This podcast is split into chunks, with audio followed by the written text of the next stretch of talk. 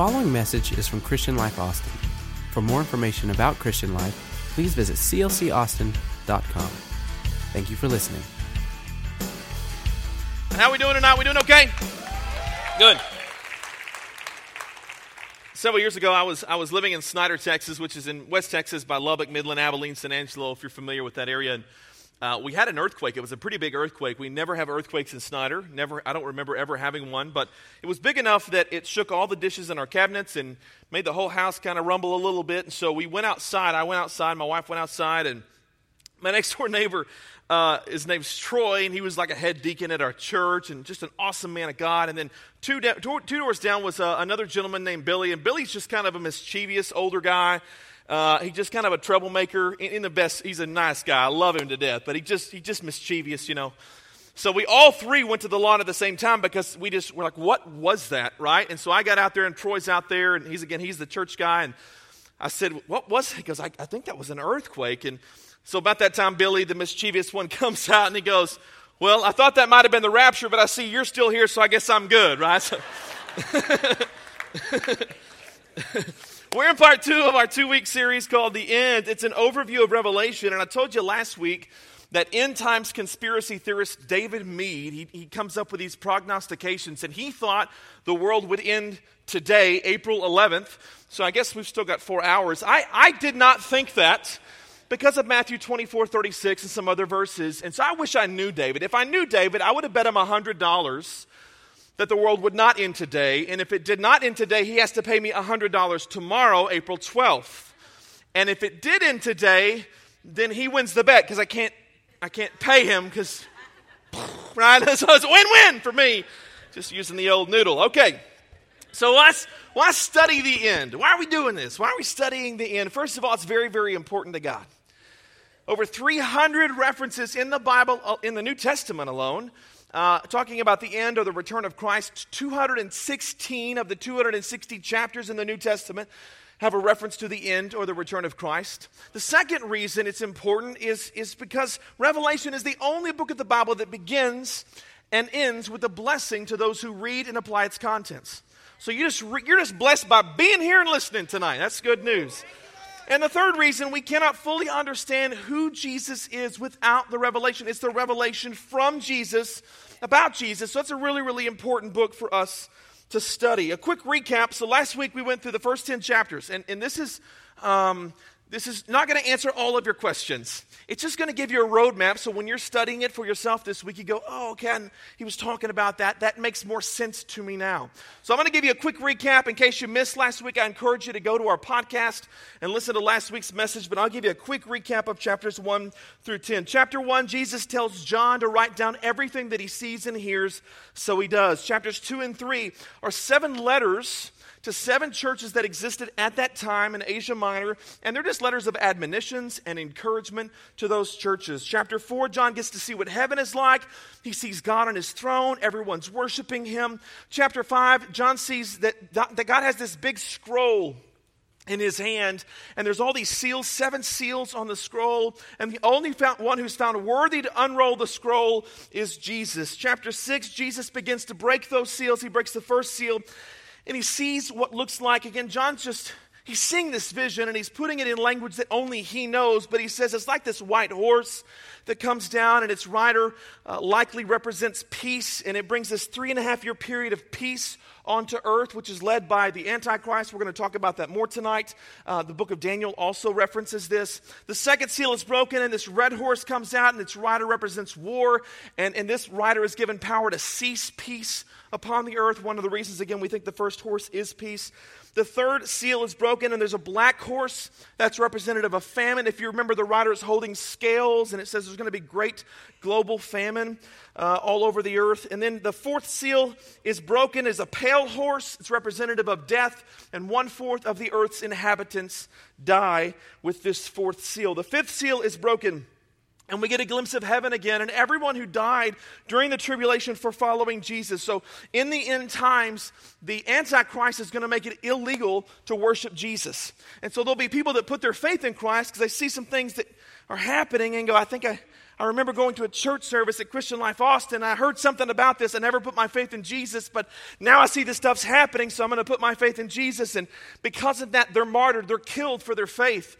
And so uh, John sees this in the fifth seal, and, and these martyred saints are, are crying out to God, When are you going to avenge our blood?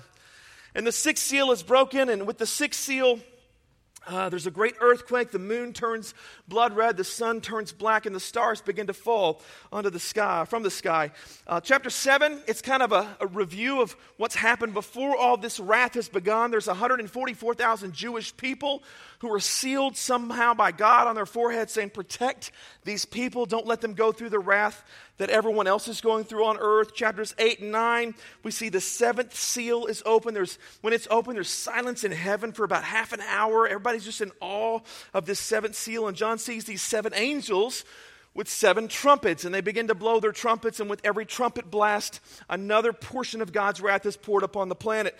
So the first trumpet blows, there's a mixture of hail, blood, and fire hurled down, and it burns up a third of the earth. The second trumpet blast, and there's a mountain ablaze, and it hits the ocean, and it kills a third of the sea. The third trumpet blast, a blazing star comes down to earth, it hits the rivers and springs and contaminates a third of the water to where it becomes bitter. And people drink the water, and they're killed by drinking the water. The fourth trumpet blast, a third of the sun goes black, a third of the moon goes black, a third of the stars go black. So it's getting very dark on planet Earth. The fifth blast happens, and a star or Satan comes down and unlocks the abyss. The abyss is, is kind of like a dungeon for hell. And, and when he does that, uh, John sees these demonic creatures that come out. He describes them. He says they look like locusts with the sting of a scorpion. And so, for everyone who doesn't have that seal of God on their foreheads, they're stung for five continuous months and they would long to die, but death will elude them. The sixth trumpet blasts, and, and at the river Euphrates, um, there's these four angels who are bound there, uh, probably demonic angels, and they release this 200 million man army. And this army goes out and kills a third of the earth that's left. Many people have already died at this point. Uh, and then chapter 10 is where we wrapped up last week. And John sees this angel. He's got a little scroll, and he goes, What's that? He goes, Oh, eat it. And so he, he eats the scroll, and he says, It tasted sweet like honey, but it made my stomach turn sour. And, and I talked about last week, I think that that's representative of the bigger scroll, that it's, it's sweet to Christians to be like, oh, wow, we were right. We were on Team Jesus and we knew this was going to happen. But it's also very bitter because we know people that we do life with, that we work with, that we live beside, who we didn't tell about Jesus Christ. They didn't accept the good news for themselves, maybe because we didn't tell them. And we know that they're going through this tribulation and we could have stopped that for them. So there's all these things that are going on. I want to show you a timeline and you might get your phones out and take a picture of this, but it might help put things in perspective of, of how this is going to go down. So it starts with the death and the resurrection of Jesus. Okay, so, so Jesus dies on earth for the sins of the whole world, for everybody in the room, because he loves you. And so he dies for your sins, and then the resurrection happens, and he comes out of the grave and he appears to hundreds and hundreds of people, basically saying, Listen, I'm not an apparition, I'm not a ghost, I'm not a figment of your imagination. It says he breathes on them and he breaks bread with them, and he's back. So he appears to hundreds of people, and then he ascends, and he's enthroned on an everlasting throne at the right hand of God, and that's where he should be. And so we're here now in the church age. It's an undisclosed time. We don't know how long this church age is. The Bible calls it a mystery. And then I believe, I know there are some people that believe in a post tribulation uh, rapture. I believe, Pastor Rex believes the rapture happens before the tribulation. So I just put the mark there. But the rapture happens. The saints of Jesus Christ, those who call him Lord, will be uh, lifted to heaven. And then the tribulation begins. So there's a seven year period of tribulation. It's broken up into two sections, three and a half year periods. The first three and a half year period is that period of peace, global peace that's never happened. You can imagine if somebody were to usher that in, the whole world would begin to follow this person. This is whom we term the Antichrist. And there's another three and a half year period, which is where all the the, the, the wrath happens, the, the judgment, the seals, and the trumpets, and the bowls, which we'll get to tonight.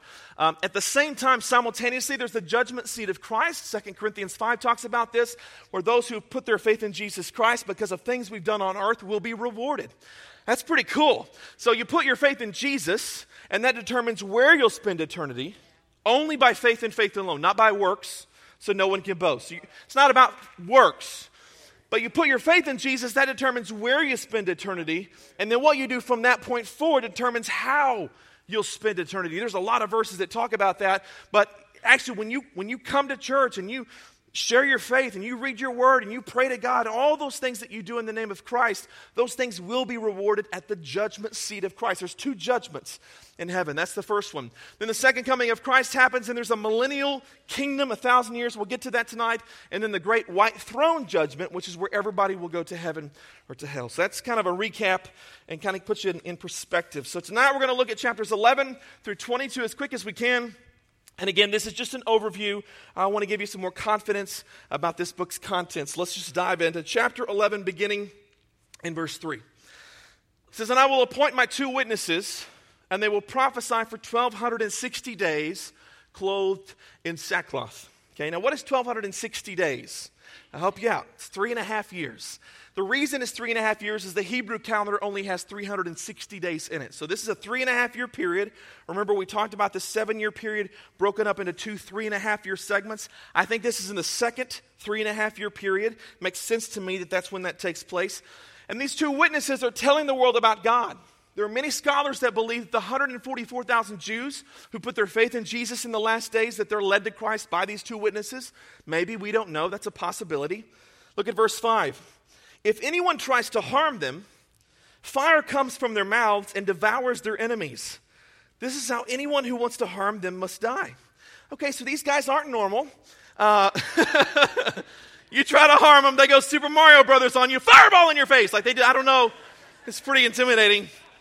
And John's just describing what he sees, but he goes, you know, fire is coming out of their mouths, like, right, like just toasty, right? So, who are these two people? Who are these two witnesses? Are they people that we know? Maybe, possibly, we're not sure. Some scholars believe that they are Elijah and Moses. Elijah and Moses seem to be the, the most common answer for who these two men could be. Elijah did some pretty spectacular things when he called down fire from heaven in 2 Kings 1, and he burned a hundred soldiers and two captains that were coming to arrest him. And then if you read on to 1 Kings 18, he was uh, on top of Mount Carmel, and he was going against the prophets of Baal, and he called fire from heaven, and it consumed his offering. So Elijah has some supernatural ability, specifically with fire, and Moses has supernatural abilities for that matter as well. But here's the clincher on this hypothesis.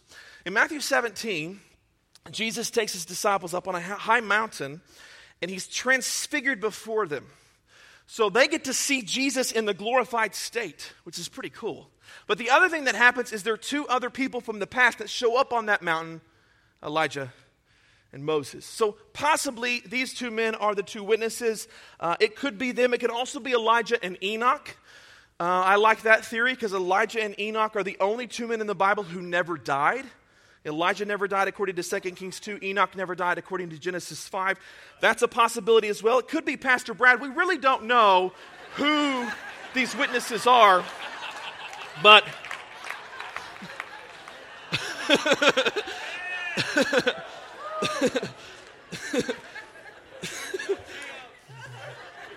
I got, I got like tickled in my office looking at this picture earlier.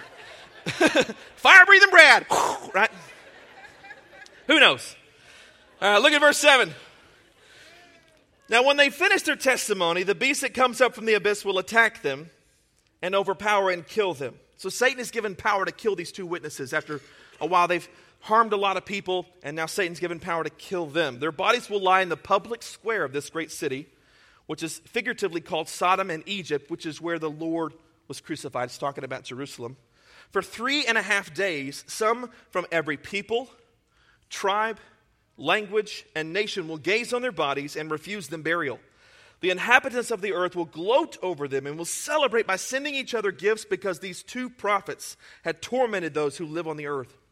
So the world gets so arrogant that, look, we killed these two prophets, and they don't like these prophets because they oppose the Antichrist, when the Antichrist is actually the one that's evil. And so they kill the two prophets, and then they're so celebratory that they start exchanging gifts. Here, have some fruitcake, right? They just start exchanging gifts because they're so excited the witnesses are dead. Now, I said last week that every generation since Jesus has, thought they were the end times generation. Everybody has. And we're no different. We think Jesus is going to come in our lifetime. But let me give you just a, a reason on why we could be the end times generation. okay? Because there's some uniqueness about our generation that hasn't happened in generations before us. We're the first generation to have worldwide satellite technology. This is important to the end times narrative because, again, Revelation 11 9 says, For three and a half days, some from every people, tribe, language, and nation will gaze upon their bodies and refuse them burial. So think about this logically. This couldn't even happen 50 years ago because the, the technology wasn't in place. So we have now satellite technology where you could be here and see something that's happening there. Just something to think about. Uh, look at verse 11. But after three and a half days, the breath of life from God entered them, and they stood on their feet, and terror struck those who saw them. Then they heard a loud voice from heaven saying to them, Come up here. And they went up to heaven in a cloud while their enemies looked on. Okay? So after three and a half days, everybody's glowing, they're high fiving, we've killed the witnesses, breath comes back in their lungs, they stand up, everybody's like, Give me my fruitcake back, right? And they go back to heaven, and, and uh, their enemies look on. Look at verse 15. The seventh angel sounded his trumpet. And there were loud voices in heaven which said, The kingdom of the world has become the kingdom of our Lord and of his Messiah, and he will reign forever and ever. Yeah. So, with the seventh trumpet blast, is the return of Christ.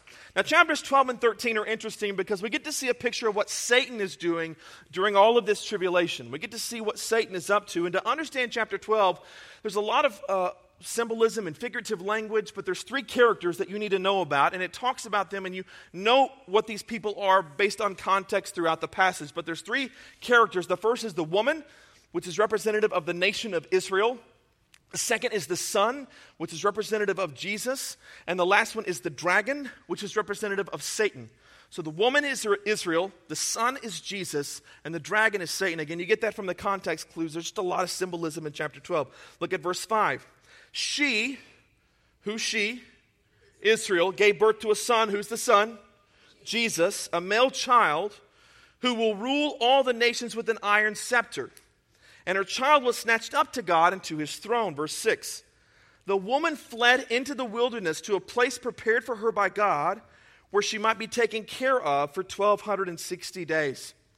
Okay, so remember, Revelation chapter 7, there's 144,000 Jewish people from Israel that they're sealed somehow by God. So somehow God just takes her away and protects her, protects Israel. She's not going to be harmed while the rest of the world is going through this wrath. Verse 7 Then war broke out in heaven. Michael and his angels fought against the dragon, and the dragon and his angels fought back, but he was not strong enough, and they lost their place in heaven. The great dragon was hurled down, that ancient serpent called the devil or Satan. So there it is, is the dragon is Satan who leads the whole world astray. He was hurled to the earth and his angels with him.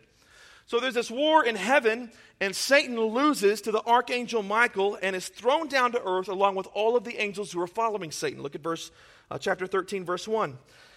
The dragon stood on the shore of the sea. So now John sees Satan. He's standing on the seashore. And I saw a beast coming out of the sea. So it says this beast is coming out of the ocean. This beast is whom we have termed the Antichrist. Now, again, I said this last week. We think of the Antichrist as a very evil, villainous person, but he's going to be a very popular person. I'm assuming it's he. He's going to be a very popular person. Um, he, he's he's uh, maybe bilingual or trilingual because he has to affect the whole world, influence the whole world. And so here comes this Antichrist, and um, He's going to set up this one world government. He's going to, first of all, usher in this period of peace, which would get people to follow him. And then he's going to usher in a one world government with one world currency and a one world religion. That's who we're talking about. It's all led by the Antichrist. Look at uh, verse 5. The beast, or the Antichrist, was given a mouth to utter proud words and blasphemies and to exercise its authority for 42 months. What's 42 months? Three and a half years. There we go again. It opened its mouth to blaspheme God and to slander his name and his dwelling place and those who live in heaven. So here's a guy who's obviously against God, yet he becomes a world ruler. It was given power to wage war against God's holy people and to conquer them, and it was given authority over every tribe, people, language, and nation. So all these nations are following him, but not only the nations, look at verse 11. Then I saw a second beast coming out of the earth. This is a different person it had two horns like a lamb, but it spoke like a dragon. So, this is whom we have termed the false prophet. So, it's almost like a false trinity. You have right? The Father, the Son, the Holy Spirit, and the false Trinity is Satan, the Antichrist, and the false prophet. They have very similar powers, which is interesting. But this, this, um, this person doesn't have literal horns. I know that's kind of confusing, a lot of figurative language, but here's, here's the thought. Um, he says he looks like the lamb. Who's the lamb? But he sounds like the dragon. Who's the dragon? Yeah, so he looks, looks good, but he's deceptive with his words. Okay, look at verse 12. It exercised all the authority of the first beast on its behalf and made the earth and its inhabitants worship the first beast whose fatal wound had been healed.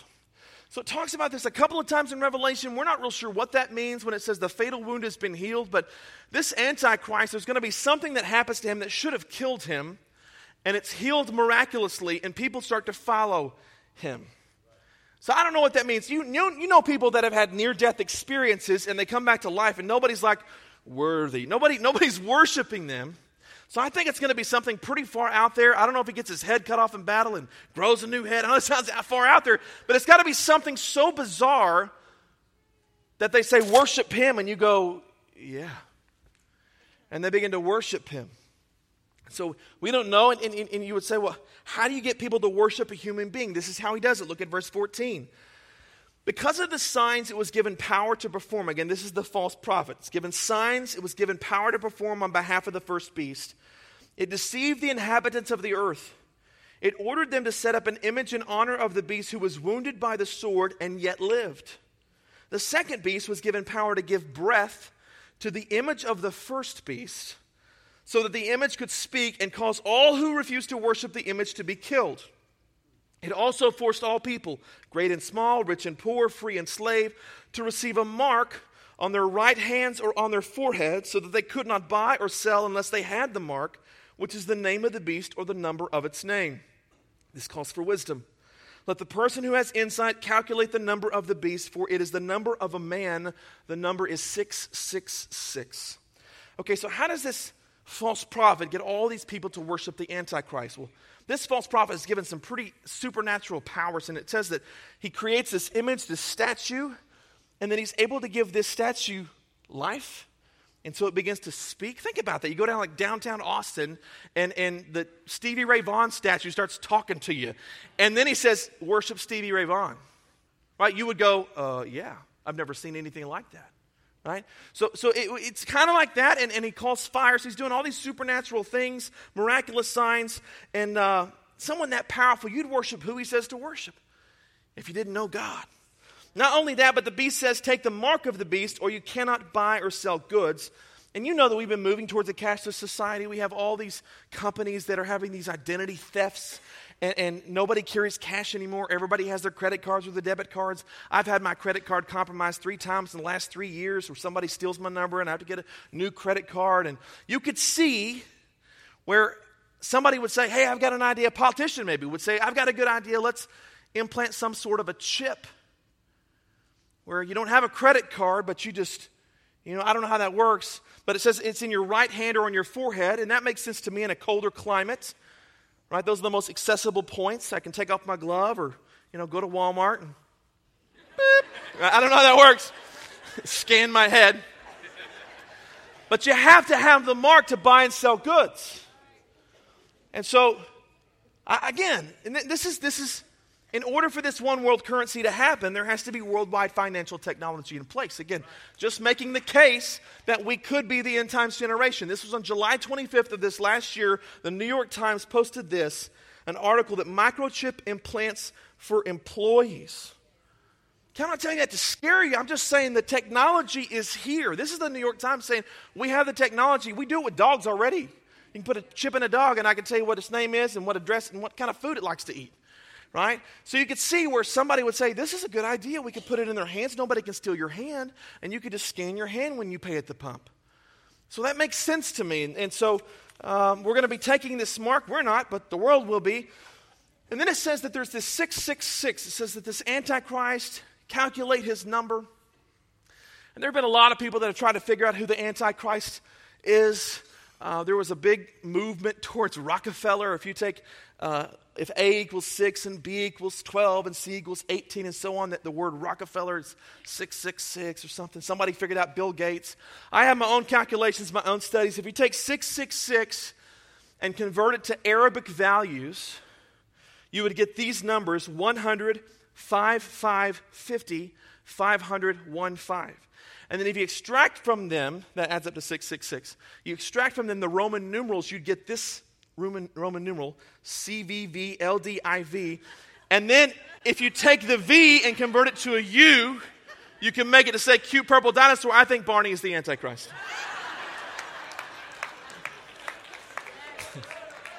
Come on, somebody. That song, I love you, that is from hell. That song is awful.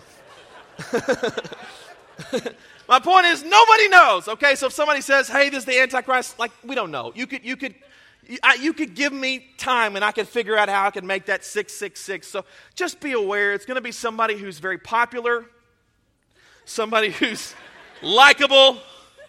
Um, we don't know, but it's going to be somebody who, who the whole world gravitates towards. All right, chapter 14, verse 1. And then I looked, and there before me was the Lamb standing on Mount Zion, and with him 144,000 who had his name and his father's name written on their foreheads. Who's the Lamb again? Jesus. So he sees Jesus. He's on Mount Zion. Mount Zion is a literal place right outside of Jerusalem. There's the 144,000 who came to faith, Jewish people who came to faith in those last days. They're with him. Look at verse 6. Then I saw another angel flying in midair, and he had the eternal gospel to proclaim to those who live on the earth to every nation, tribe, language, and people, he said in a loud voice, Fear God and give him glory, because the honor of his judge, hour of his judgment has come. Worship him who made the heavens, the earth, the sea, and the springs of water. A second angel followed and said, Fallen, fallen is Babylon the Great, which made all the nations drink the maddening wine of her adulteries. The first angel says, Worship your true God. The second angel comes along and says, Babylon has fallen. Babylon is just another name for this Antichrist world kingdom that has been set up. Uh, it's referred to as Babylon the Great. It says that the Antichrist kingdom is over, it's done, it's God's turn to reign. Look at verse 9. A third angel followed them and said in a loud voice, If anyone worships the beast and its image, and receives its mark on their forehead or on their hand, they too will drink the wine of God's fury, which has been poured full strength into the cup of his wrath. They will be tormented with burning sulfur in the presence of the holy angels and of the Lamb, and the smoke of their torment will rise forever and ever. There will be no rest, day or night, for those who worship the beast and its image, or for anyone who receives the mark of its name. Listen, this is one of the reasons we're doing this series. Pastor and I firmly believe that there is a pre tribulation rapture. There's some really smart people that believe there's a post tribulation rapture, which means we might be here for the tribulation. And scripture says that if we take the mark, we burn. So, this is important for us to know. I hope we're gone.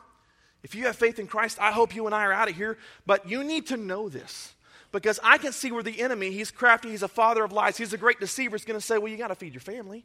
I mean, God would want you to be happy, and if your family is going to starve, you, you can't buy or sell goods unless you have this mark. So you should take the mark so you can buy. Oh, God will understand. No. You got to get this.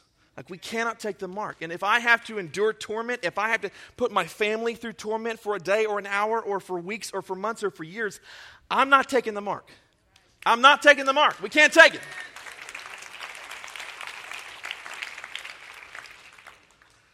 Chapter 15, verse 1.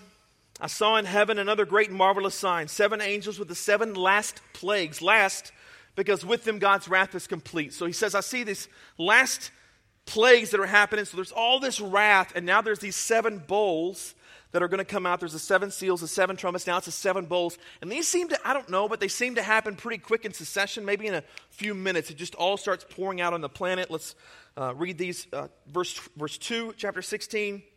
The first angel went and poured out his bowl on the land, and ugly, festering sores broke out on the people who had the mark of the beast and worshipped its image. The second angel poured out his bowl on the sea, and it turned into blood like that of a dead person, and every living thing in the sea died. The third angel poured out his bowl on the rivers and springs of water, and they became blood. Verse 8. The fourth angel poured out his bowl on the sun, and the sun was allowed to scorch people with fire. They were seared by the intense heat, and they cursed the name of God, who had control over these plagues, but they refused to repent and glorify him. Isn't that sad? That all this is happening, and all they have to do is say, Jesus, please, take me into your kingdom. And they refuse, they just curse him.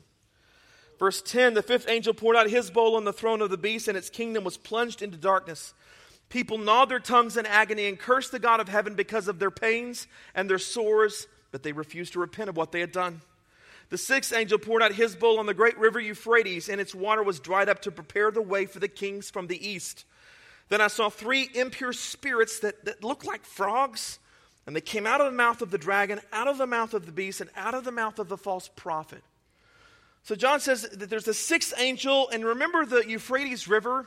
And, and, that's where this 200 million man army comes out and kills a third of the world. Some scholars believe this is the same event. Um, I kind of think it's two different events, but it doesn't really matter. It's, these, these spirits come out and go to all the nations and they gather them for this final global battle. We read about it in verse 16. Look at verse 16. Then they gathered the kings together to the place that is in Hebrew called Armageddon. So you've heard that before, Armageddon. This is a literal place. It's called the Valley of Megiddo. Napoleon called this the greatest battleground on all the earth. It's this beautiful valley, huge valley, and all these people come out for some sort of war. We don't know why they're fighting. They may be fighting against Israel. They might be fighting against each other. All we know is in the midst of this great war, Jesus shows up and everybody starts fighting against Jesus. And God at that point just says, I'm done. I'm done. And he just starts to wipe out everybody. I'm killing everybody who doesn't have faith in my son. And so that's actually talked about in chapter 14, but it says that this angel takes this sickle. You know what a sickle is? You know, it has the big blade on the top and just begins slicing people. And it says that the, it's a bloodbath. It's, it's gruesome to read about, but it says that the blood flows for 200 miles. From here to Dallas, just, yeah, as high as a horse's bridle. Just blood flowing. Oh. All these people are slaughtered who try to fight against God. Verse 17 The seventh angel poured out his bowl into the air, and out of the temple came a loud voice from the throne saying, It is done. Then there came flashes of lightning, rumblings, peals of thunder, and a severe earthquake. No earthquake like it has ever occurred since mankind has been on earth. So tremendous was the quake. The great city split into three parts, and the cities of the nation collapse. That's the way it all ends. Chapter 17, verse 1 One of the seven angels who had the seven bowls came to me and said, Come, I will show you the punishment of the great prostitute who sits by many waters. So, in the midst of all this, John gets to see what happens to the great prostitute, which again is, is a reference to this Antichrist kingdom. We know that because look at verse 5. The name written on her forehead was a mystery Babylon the Great, the mother of prostitutes and of the abominations of the earth. So, Babylon the Great is this Antichrist global kingdom. It's the one world kingdom, the one world currency, the one world religion. And he calls it the great prostitute. Why would it be a great prostitute? Well, think about this. All throughout the Bible, the church is called the what? The bride of Christ. So, you and I are the bride of Christ. He is, the bridegroom is coming back for us. Amen? So we're the bride of Christ, and here you have this one world religion that's trying to lure you away. Come over here. Come over here. We cannot entertain her because she will fall. Look at verse 8 of chapter 18. Therefore, in one day, her plagues will overtake her death, mourning, and famine. She will be consumed by fire, for mighty is the Lord God who judges her. So, how long? You got this massive, global, worldwide system. How long does it take for her to fall? A day. One day it's over. After the destruction of everything, look at chapter 19, verse 1. After this, I heard what sounded like the roar of a great multitude in heaven shouting, Hallelujah! Salvation and glory and power belong to our God, for true and just are his judgments. He has condemned the great prostitute who corrupted the earth by her adulteries. He has avenged on her the blood of his servants. And again they shouted, Hallelujah! The smoke from her goes up forever and ever. In the end, he hears this screaming, this shouting. It sounds like thunder, and they're just praising God. It's now God's time to reign. The rest of the chapter talks about Christ reigning. Let's just read it. This is verse 11. I saw heaven standing open, and there before me was a white horse, whose rider is called Faithful and True. With justice he judges and wages war. His eyes are like blazing fire, and on his head are many crowns. He has a name written on him that no one knows but uh, he himself. He is dressed in a robe dipped in blood, and his name is the Word of God. The armies of heaven were following him, riding on white horses and dressed in fine linen, white and clean. So we have this picture of Jesus, and he's coming victorious, his robes dipped in blood from the, from the slaughtering that just occurred. Chapter 20, verse 1 And I saw an angel coming down out of heaven, having the key to the abyss, and holding in his hand a great chain. He seized the dragon, that ancient serpent who is the devil or Satan, and bound him for a thousand years. Come on.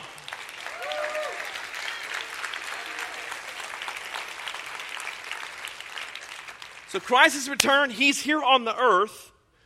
And it says that, that he is bound, Satan is bound for a thousand years. Remember uh, that we talked about that Satan had the key to the abyss? Well, now Satan is thrown into that abyss for a thousand years where he can't do anything to mankind, can't tempt us, can't deceive us. Verse 4 I saw thrones on which were seated those who had been given authority to judge. And I saw the souls of those who had been beheaded because of their testimony about Jesus and because of the word of God. They had not worshipped the beast or its image and not received their its mark on their foreheads or their hands. They came to life and reigned with Christ a thousand years. It's awesome. I believe this is a literal thousand years. Um, when, I, when, I, when I study the Bible, this is a great tip for you as you're studying the Bible. If the literal makes sense, speak no other sense. Don't try to allegorize something that may not be there. That's what a lot of people get into trouble with with this book. They read something in there that's not supposed to be there. I'm just a very simple guy. So I'm like, okay, what's the simple meaning that could be behind this? So when it says a thousand years, I'm going to trust the Word of God that it's a thousand literal years. Satan's not doing anything, it's how the earth was intended to be. Verse 7 When the thousand years are over, Satan will be released from his prison and will go out to deceive the nations in the four corners of the earth, Gog and Magog, and to gather them for battle. In number, they are like sand on the seashore.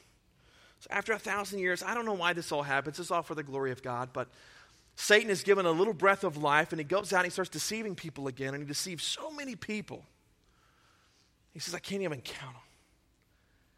Can you imagine a thousand years without Satan, his temptations or deceptions? We're just living with Jesus. And then he comes, and immediately people just start falling again, abandoning God. Verse 10 of chapter 20 And the devil who deceived them is finally thrown into the lake of burning sulfur where the beast and the false prophet had been thrown. They will be tormented day and night forever and ever. Verse 14 Then death and Hades were thrown into the lake of fire. The lake of fire is the second death. Anyone whose name was not found written in the book of life was thrown into the lake of fire. Again, the lake of fire is Satan's doom. It's where he's thrown. It's where the beast and false prophet are thrown. And this is where anyone whose name is not found written in the book of life, in other words, you've never put your faith in Jesus Christ, you'll also be there and you'll be tormented day and night. That's what the word says. Randy, if you'll help me. Chapter 21, two more chapters, verse 1 Then I saw a new heaven and a new earth. For the first heaven and the first earth had passed away, and there was no longer any sea. Verse 3 And I heard a loud voice from the throne saying, Look, God's dwelling place is now among the people, and he will dwell with them. They will be his people, and God himself will be with them and be their God. He will wipe away every tear from their eyes. Amen. There'll be no more death or mourning or crying or pain, for the old order of things has passed away. That's it.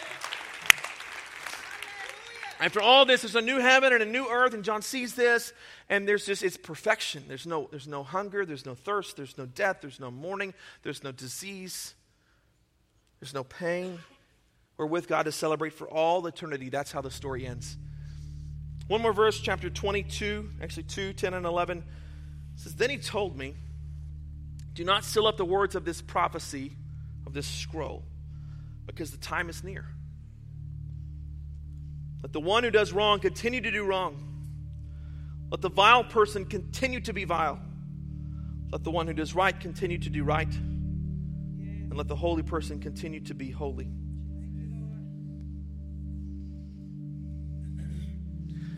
What's he mean by that?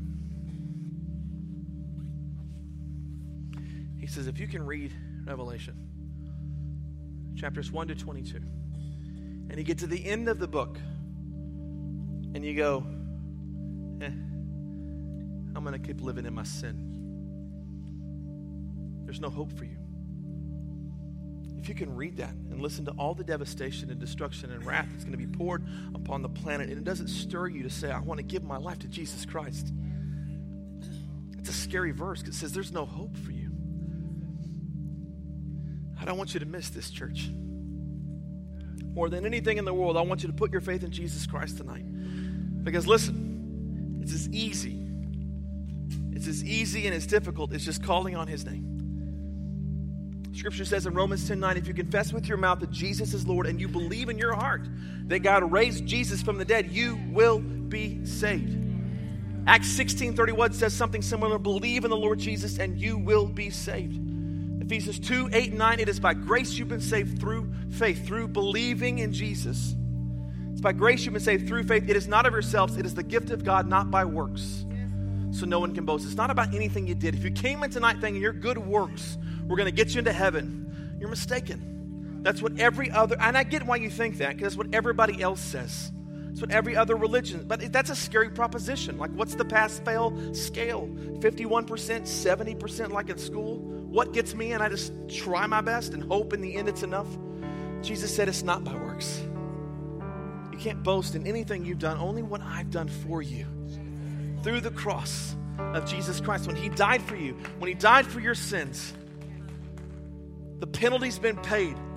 The debt's atoned for. All you have to do is put your faith in Him. Ask Him to be your Savior. Live as if He's your Lord, and you will be saved. You have nothing to fear here.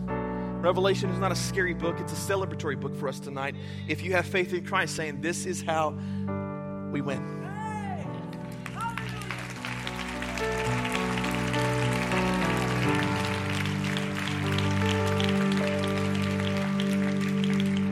listen, some of you may disagree with some of the things I've covered, and that's okay. I'm not dogmatic about any of this. I'm still learning. We all should be learning. But I hope that I've given you at least a roadmap that you can go and you can read it for yourself and somewhat understand what it's talking about. There's some difficult things in there. I understand that. But at the end of the day, we need to know that God wins. There's going to be some awful judgment. And we should use that as the propel, the propeller to go out and, and share our faith with those who don't know Him. If this doesn't motivate you to tell people about Him, I don't know what to tell you. Like that's what Revelation does for me. That's why I love this book so much. I can read this book and it makes me want to go and evangelize and proselytize to somebody who doesn't know about Jesus. Say, listen, I love you. That's a really good way to do it, by the way. I love you. And I don't know what, what, what you believe uh, in regards to Jesus and all that, but I'd be a really bad friend if I believed that the possibility of abundant life on earth and eternal life in heaven existed and I never told you about it. I wouldn't be a very good friend. And listen, whether you ever accept it or don't accept it doesn't change how I feel about you. I love you, but because I love you, I need to tell you something. And I just tell them about the gospel. And when I use that out of love, not out of judgment or condemnation, when I do that, it, it's amazing. I've never had anybody reject me and go, I hate you because I'm doing it out of a place of love. Not everybody accepts it, but at least my conscience is clear in concerning that person because I said, I told you. And listen, we can't make those things happen anyway. Paul says, I planted the seed, Apollos watered it, but it's God who makes things grow. It's not up to us to save them, just to tell them. Just to tell them. And so there's, there's two invitations tonight. The first invitation is for those of you who would say, you know what, I've never placed my faith in Jesus Christ, Reed. Like if it happened tonight, if the rapture, just like in that video, if we're all just hanging out in the foyer after service and people start getting lifted, I don't know that I'm getting off the ground.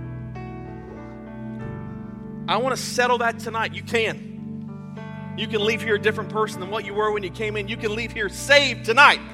It can happen for you.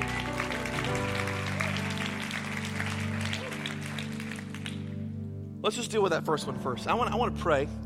Let's all stand together. I want to pray for us. And I would love for we did this last week, and it's okay. It's okay to repeat this prayer. But I, for those in the room who might be a little timid and don't want to be the only one praying on their row, let's just all pray this together. We're just going to accept Jesus Christ into our hearts and say, I want you to come into my life, Jesus, start me over, make me new with you. All right, so let's pray together. Father, I believe that you sent your son, Jesus to earth to die for me.